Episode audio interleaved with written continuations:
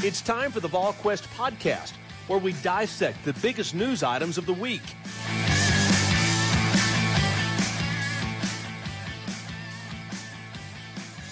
Good Tuesday, everyone. Welcome to the VolQuest.com podcast, presented by our good friends at Smoky Mountain Organics, East Tennessee's most trusted health and wellness store, focusing on natural products, organic remedies for a variety of ailments. That's Smoky Mountain Organics. Check them out online, SmokyMountainOrganics.com, or visit one of their four locations in East Tennessee, three in Sevier County, Gatlinburg, Pigeon Forge, Sevierville, and of course their location in Knoxville at 8018 Kingston Pike, just down from Westtown Mall. With Austin Price and Ben McKee, I'm Brent Hubbs. Glad to have you along with us on this Tuesday installment of the podcast.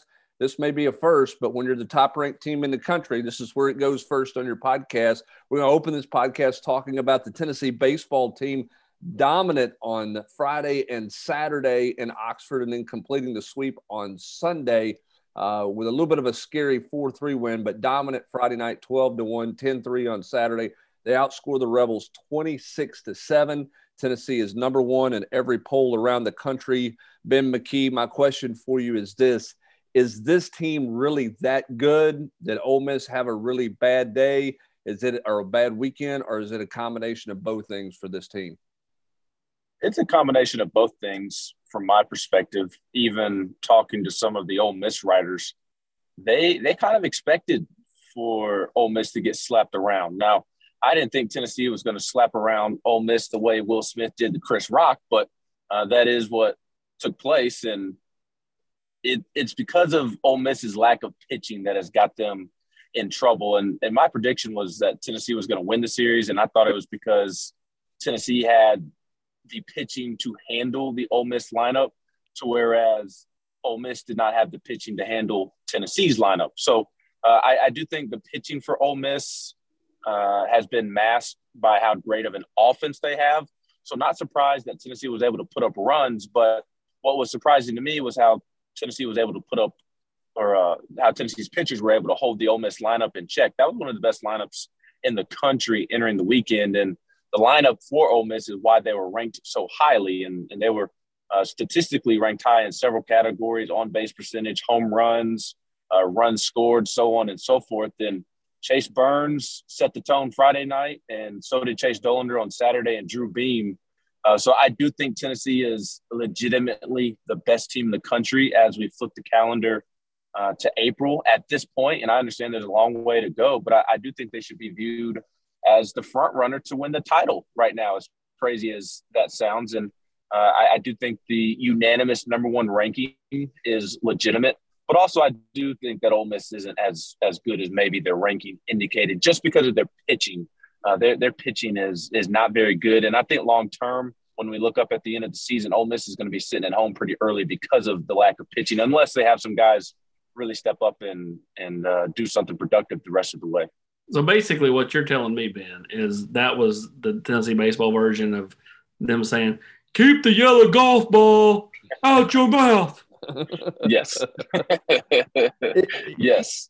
Look, Tennessee's gotten lots of notoriety for hitting a bunch of home runs and scoring a bunch of runs. And what's the old Nike commercial, chicks dig the long ball, or whatever the case it is.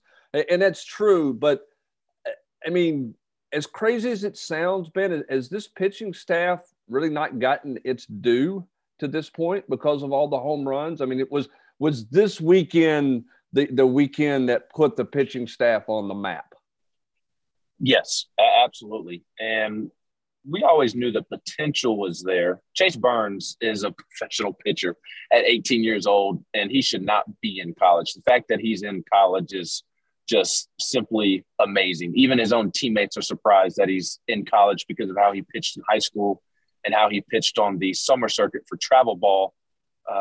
And he's been well known. Everybody's well aware of Chase Burns, but I don't feel like Chase Dollander was getting his due. And he's a guy that from the moment he committed, before Tennessee left for Omaha last year, committed to transfer to Tennessee out of Georgia Southern, he's a guy that the staff viewed as a future first-round pick. And you saw why on Saturday. He's got a fastball that sits upper 90s. He's touching 99 in the first inning. And when he's still in there in the seventh inning, it's not much of a dip off in velocity. He's still upper 90s. I think it was 96, 97 or so.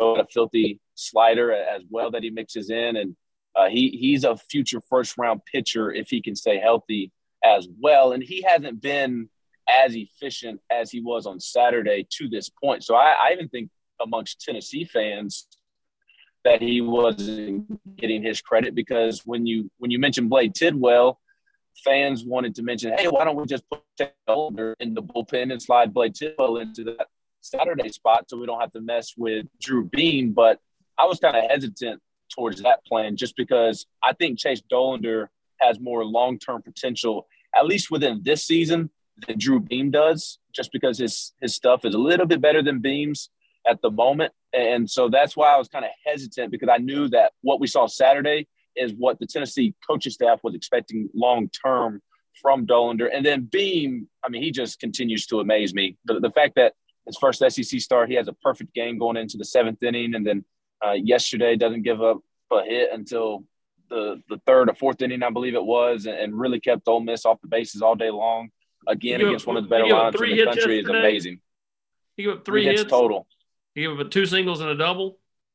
Yep. And the double was towards the end when he was starting to wear down. I know a lot of people were kind of questioning why Tony went to the bullpen and didn't leave Beam out there for another batter or two. But his velo had really dropped off. He was hitting 95, 96 in the first inning. And there in that last inning, the seventh inning, or the eighth inning, I guess it was, he was sitting around 90, 91. So his velo had really dropped off, and he had lost command of the strike zone. And that was when one of the three hits happened. So he was really efficient. So, yes, Brent, I think that Tennessee's pitching staff had not gotten total respect up until this weekend, and mainly because of some of the competition Tennessee has played to this point as well. Yeah, when you're scoring 27 runs or whatever it is in a game, and you're hitting, it's batting practice against the opponent's pitchers, I guess that draws more attention than pitching does.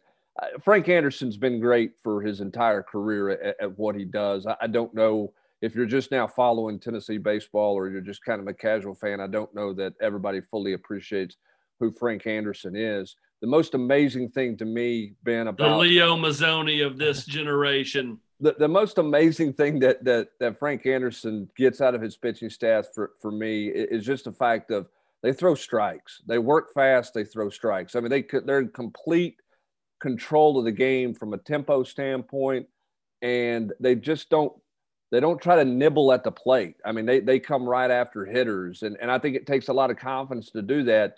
But it's a system that Frank Anderson has used for a long time. And it's a great system for Tennessee, has been for several years, but with the talent he's got right now, it's perfection for Tennessee, at least to start this year, isn't it?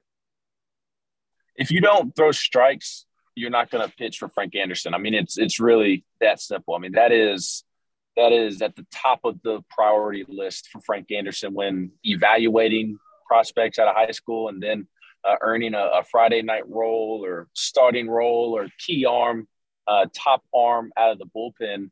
That's why Kirby Connell pitches more than fans maybe think that he should, because he goes in there and he throws strikes. Sure, he may give up the occasional long ball because he doesn't have Drew Beam or Chase Burns type of stuff, but he just throws strikes, and he's not going to get into trouble because of the walk. And their thought process is that, okay, well, if they can throw strikes, if they have good fundamentals, then we can help them get the velo up on the fastball, and we can help them find some more break on their breaking balls, and so on and so forth.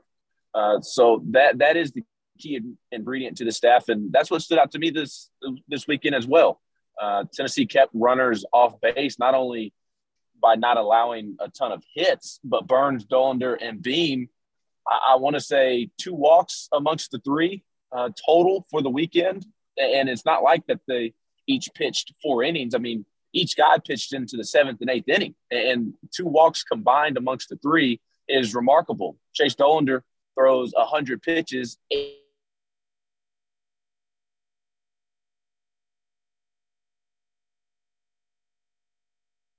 So it's incredible, and I can guarantee you that is what Frank Anderson is most happy about this Monday morning. Well, I guess we're recording this Tuesday, but coming back to Knoxville, he's most happy about the two walks and the amount of strikes that were thrown, because you're not going to pitch for Frank Anderson if you're not throwing strikes, regardless of how good your stuff is.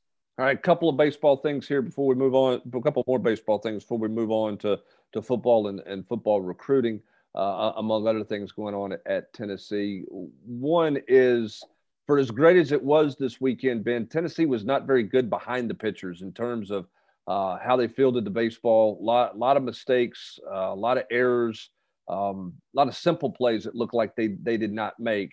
One, how big of a concern is that for Tennessee? And two, in a bizarre way, how big of a concern is that for the rest of the league that Tennessee was as dominant as they were, particularly for two games, and was in complete control until the eighth inning in the Sunday game, yet they didn't field it very well behind. I mean, Tennessee can play better than what they played this weekend. From both perspectives, where does that stand? I'm not too concerned about the fielding, mainly because it's still somewhat early. But it definitely needs to improve. Middle of the pack in the SEC right now. I looked it up this morning. I believe it was eighth worst or eighth best, however you want to word it, fielding percentage in the SEC. They're eighth in the SEC in fielding percentage and errors. So middle of the pack, and I've kind of raised my eyebrow at it. Some of the errors this weekend were uncharacteristic. They were just so maybe plays. Yes, exactly. Courtland Lawson dropping the baseball at second base while trying to turn the double play. Jarrell Ortega letting one go between his legs. Trey Lipscomb taking an extra hop at third and then sailing the throw into the stands. Luke was credited for an error on a ground ball that he bobbled, and then he tried to recover and get it back to first and kind of rushed it. I thought that was just more of a difficult play than just a true error. So some of them have been uncharacteristic and just simple, as Austin said. But also, I'm not too concerned at the moment, just because defense has been a staple under Tony Vitello, just as throwing strikes for Frank Anderson has been. And I think they'll get it sorted out. And I think the SEC should be concerned. Tennessee has asserted itself as the best team, not only in the conference, but in the country. And they did not play their best baseball. I believe it was Redmond Walsh after Sunday's game that told me the mood after Saturday's game, when Tennessee nearly won by 10 runs again, was as if they lost the game because they made some errors at the end and didn't play their best baseball. So I think the rest of the SEC and the country should be concerned, because defense has always been something that has been really good for Tennessee under Vitello, and they'll figure it out down the road. And to beat a team like Tennessee, you're going to need more than 27 outs. And when they get that shirt up, you're not going to have that advantage. Well, they were impressive this weekend. Of course, the challenge for Tennessee coming up on next weekend, this coming weekend, is a trip to Music City to take on a Vanderbilt team who desperately must win a home series after losing a series on the road against South Carolina. Ben and Eric and everybody will get you ready for that later this week with the podcast and the preview, and we'll have full coverage of everything from Nashville as Tennessee takes on Vanderbilt in a key SEC series. If Tennessee can find a way to win both of these series on the road with a sweep at Ole Miss, that would be an unbelievable start and probably surpassing anything Tony Vitello and his staff had on their preseason calendar when they talked about, you know, games you could win and series you could win and those types of things. It would be a great start for Tennessee. So full coverage of that coming up as later this week. One thing to pass along, I know that Tennessee Athletic Director Danny White got a lot of retweets and a lot of buzz about his tweet regarding a stadium and the fact that somebody tweeted that Tennessee baseball needed a top-notch stadium for Tony Vitello, and Danny White replied that it was coming. Just a quick calendar update for everybody to kind of understand where this stuff works, how it works. You got to get it on the docket in the state government and the state with the way that those projects have to get on there and get approval. Look for Tennessee when the new fiscal year starts, July 1st, look for Tennessee to move rapidly forward in terms of getting contractors in place, architects hired, finalizing designs. There's obviously some preliminary stuff already done, but look for that movement to really start July 1. It can't start before then because of the fiscal year and the way that you have to do those things through the state government. So July 1 is the key date there to start to see some movement. I think you'll hear much more buzz about what's going on with the stadium renovations and things like that before July 1. But you're not going to see, as soon as the baseball season ends, you're not going to see dirt start digging up and things like that. But you are going to see movement, I think, pretty quickly once we get to the new fiscal year, which starts on July 1 with the baseball stadium. Where will the Brent Hub's grandstands be for the new baseball stadium? Well, I mean, behind the Austin Price ones. I started to say mine's going to be underneath the porches because Austin's going to have he's going to have ownership of the porches out there, and what's we're going to name that. You know, they got Austin's Alley, baby. Yeah, Austin's Alley. I mean, he's Price's porch. Come on, baby. He's going to. He's going to turn that into what is that in Phoenix at the TPC in Phoenix.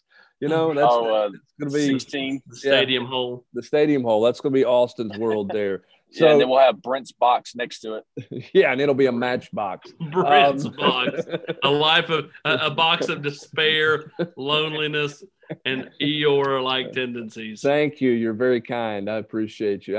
I feel greatly respected on this podcast today. All right, Austin, let's talk a little spring football here. Speaking of respected, Rodney Garner on Monday wasn't exactly exuding respecting his kids. I don't mean to say that, but he wasn't putting anybody's bust in the Hall of Fame anytime soon, which is not a surprise. Tennessee is a little over a week into spring practice. Give us a 10,000-foot view of where you think of what you've seen out of this team, where you think they are right now before they head into their first major scrimmage this weekend. Typical spring, you know. I mean, just kind of some of those young kids are going to get plenty of run. You're not going to know a whole lot about this team until the fall because they're so depleted in the secondary. You know, so whatever, you know, I will say this. I thought Jimmy – and they've talked to Jimmy Holiday about moving to secondary, but – he's drawn some praise through the first four practices, and Golish talked about, you know, just how much more comfortable Callaway Holiday, just some of those kids that had never really played a whole lot of receiver until they got here were now that they're in year three in the program, third spring and all that.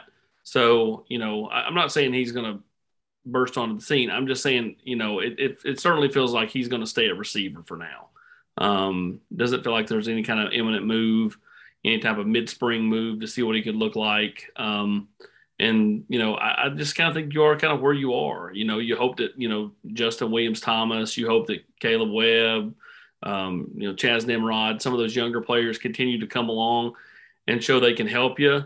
And then you need to get Brew McCoy in the boat. You need to, you know, he wraps up his visit, you know, later today and, you know, can be a nice addition to go opposite Cedric Tillman. We saw him out there, Brent. Brew McCoy is a big man.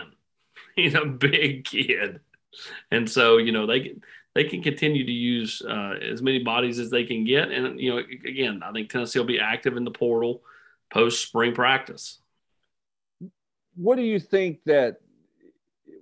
expect coming out of the first scrimmage? I mean, do you think it's just going to be a lot of offensive, you know, plays being made and that they're going to be beyond where the defense is right now? Or do you think this defensive front with Tennessee uncertain at offensive tackle that Byron Young's got another step in him, that he's making that step right now, Tyler Barron, you know, making a step? I mean, do you think it's going to be a little more even, I guess is what I'm saying, versus, man, they can't stop anybody at the corner position. They're going to throw it over everybody's head all the time. Well, I mean, I think they're going to make plenty of plays through the air in spring ball just because you are, you know, throwing against, you know, some lesser experienced guys. But I do think Tennessee's got a chance to also get to the quarterback a little bit more and not, you know, of course, it's non-contact with Hendon and those guys, you know, with, you know, Tyler Barron seeming to be more focused and having a kind of a crisp first, you know, handful of practices, Byron Young's continued growth. You know, so, I mean, I think it depends on that kind of front group, you know, whether it be the outside guys or even just the down linemen, you know, can they get home enough in spring to kind of kill the lack of, you know, playmakers in the secondary? Do you think they want to play Darnell Wright at right tackle? And yes. It's about finding a left tackle, whether he's on the roster or whether they find a way to get a transfer. Is that the ideal scenario? Is that where they want to go? I think so. You know, I think that's where he wants to be. That's where he told me he wanted to be back in February when he came out for the locker room.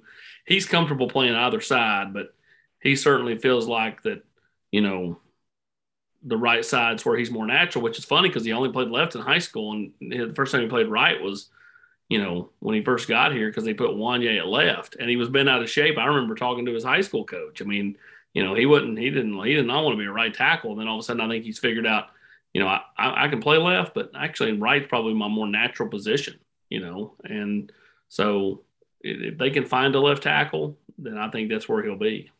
Which is interesting because most guys want to be left because they're the more highly coveted guy in terms of the next level. But it certainly feels like he's more comfortable there and he thinks he can improve his stock more as a right tackle than as a left tackle in terms of playing, you know, at the next level in the National Football League. So it's a bit unusual, but it does seem very clear that he's most comfortable there, and that feels like that's where Tennessee would like to play him if the opportunity presents itself. Give me a thumbnail on Taven Jackson. What do you think of the way he throws the ball? I mean, we saw the high school tape. They're running in grass that's 2.5 feet, you know, tall. It seemed like it rained every game. They did not throw it a whole lot. What do you make of what you've seen from Taven Jackson at this point? Calm.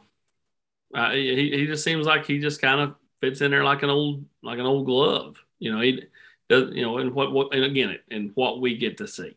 Right. You know, he doesn't seem like he's rattled by any of the speed of practice while we're out there, the repetition in practice. Now, what's he like when the bullets start flying and he's actually in 11-on-11 work? I don't know.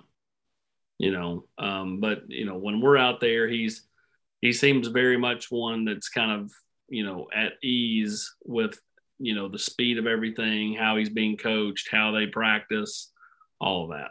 Yeah, it's a great point about the 11-on-11. You just don't know how somebody's going to respond, or we don't get to see how they respond when it gets, you know, crowded and there's more guys on the field. Because if you go out and watch practice, Joe Bilton still throws the best ball of anybody out there when we're out there during warm-up drills. I mean, it's effortless and it's accurate, but it had obviously last year did not translate the way it needed to. When you got into game action, you got 11 guys on the field for sure. Any other freshmen that I mean, I know we've talked about a lot of these guys. Is there a guy that's, you know, you think is going to be maybe a better player or a more impactful player early than you thought, or maybe a guy who's not getting as much talked about as some, you know, as Justin Williams Thomas and some other guys out there?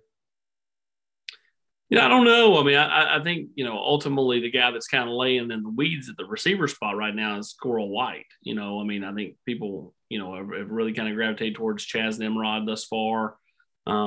You know, you just don't hear as much about, you know, Squirrel White or Caleb Webb. Webb did miss a couple of days. Well, he did because he was sick. But you know, I think that they're just kind of like more laying there in the weeds on some of this stuff. I mean, I think Elijah Herring, because of the position he plays, is, you know, he's going to have the chance to earn playing time. And then Tyree West on the defensive line, continue to hear, you know, from a gifted standpoint, he's got that extra gear that, you know, could help him get to the field earlier than some others. Yeah, I like West burst. I mean, I think he comes off the ball really well. We'll see how well he can use his hands and all those things when it gets into, as we get into full contact and scrimmage and all those types of stuff. But he's a guy that you see why a lot of people liked him and why Florida State was so disappointed when they didn't get him and Tennessee got him at the end, because he's a guy who athletically has shown himself well. All right, let's flip it to some recruiting stuff here right quick. You mentioned Brew McCoy was in town. We've talked about the transfer portal, Tennessee trying to get there. But Austin, they had a good number of guys in on the practice field on Saturday, more guys in on Monday. Seemingly they're having a regular bevy of guys come in for each practice, which I think is a positive sign for Tennessee. A lot of them are younger guys, but that's a positive sign that they're getting him here. It does feel like Tennessee's got a little different juice right now. Is that just the Nico effect, or is this the effect of the last year working in state, doing what they've gotten done, having some guys here who were underclassmen a year ago that are going to be seniors this year? What do you equate to kind of the seemingly positive vibe on where Tennessee is recruiting wise right now? It's a little bit of both. I mean, you know, the good vibes on Nathan Robinson, the good vibes on, you know, a bunch of these in-state kids is the work you put in the last year. You know, having good vibes about the Bradley kid from Missouri or, you know, anybody else that's not from the state is, to me, a little bit of the Nico effect. I mean, kids, you know, want to play with a good quarterback. They want to play with somebody that, you know, gives a program a little bit of juice. Tennessee's instantly the cool school. And, you know, that's why they're, you know, heavily in play for a bunch of players. A year ago, they struggled to get to 21, 22 high school kids committed. I don't think they'll struggle to get to 25 if they want to take 25 in this class. Does it surprise you that a quarterback has that kind of effect on defensive guys? Nope. Or non-receivers, I guess is what I'm saying. Does that surprise you in any way? It doesn't. I mean, quarterbacks are the leaders. And, you know, I think that, you know, if you're a good defensive player, you want to go someplace that you feel like can put up points and all the pressure's not on you. You know, and again, I just think that, you know, kids are, they gravitate towards, you know, the it thing. And right now, like, you know, Nico's a kind of it recruit, and, you know, Tennessee's got to continue to capitalize on that. And he's got to continue to work things in recruiting on Twitter, on Instagram. You know, he has the pulse of the fan base. If Nico Iamaleava says, I want Kyler Casper, what do you think the fans are going to do?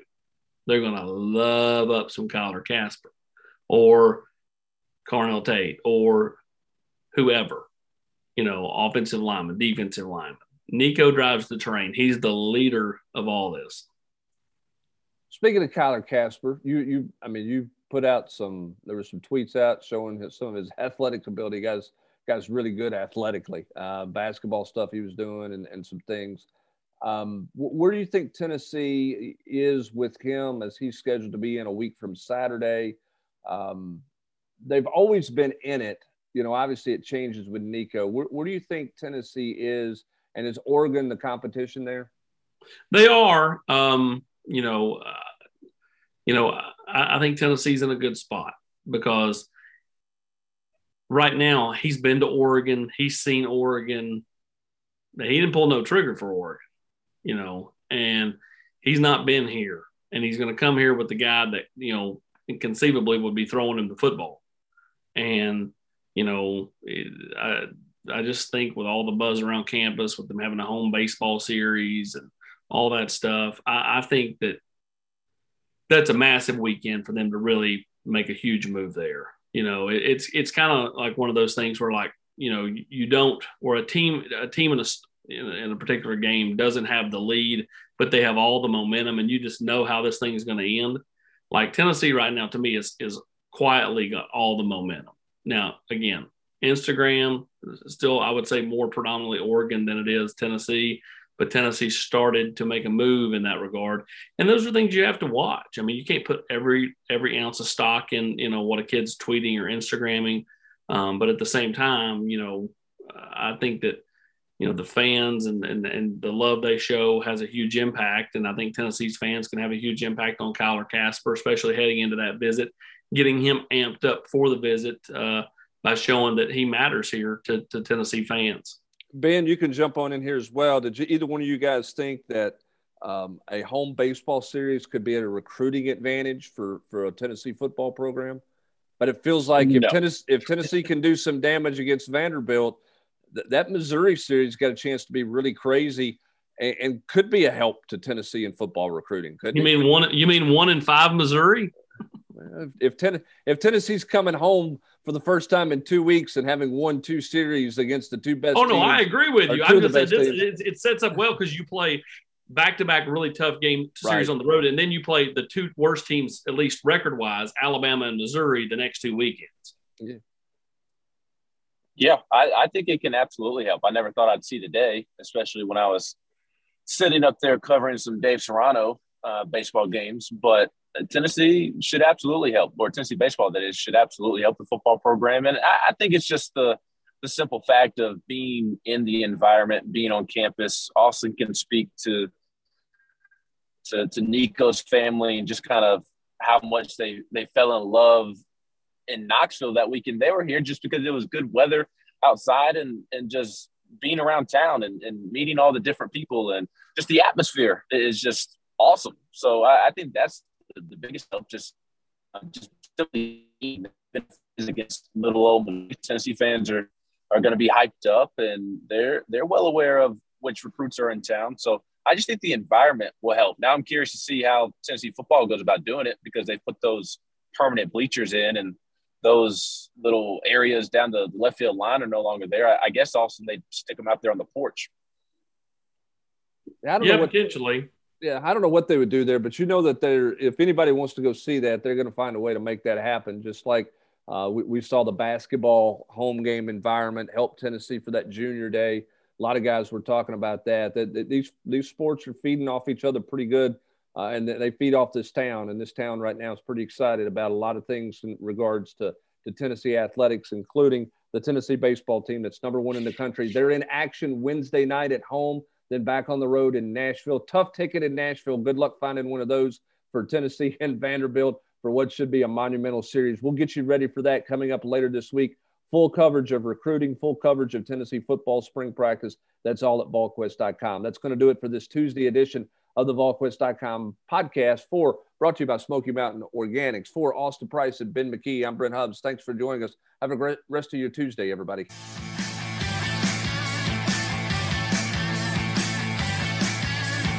You've been listening to the VolQuest podcast every week here on VolQuest.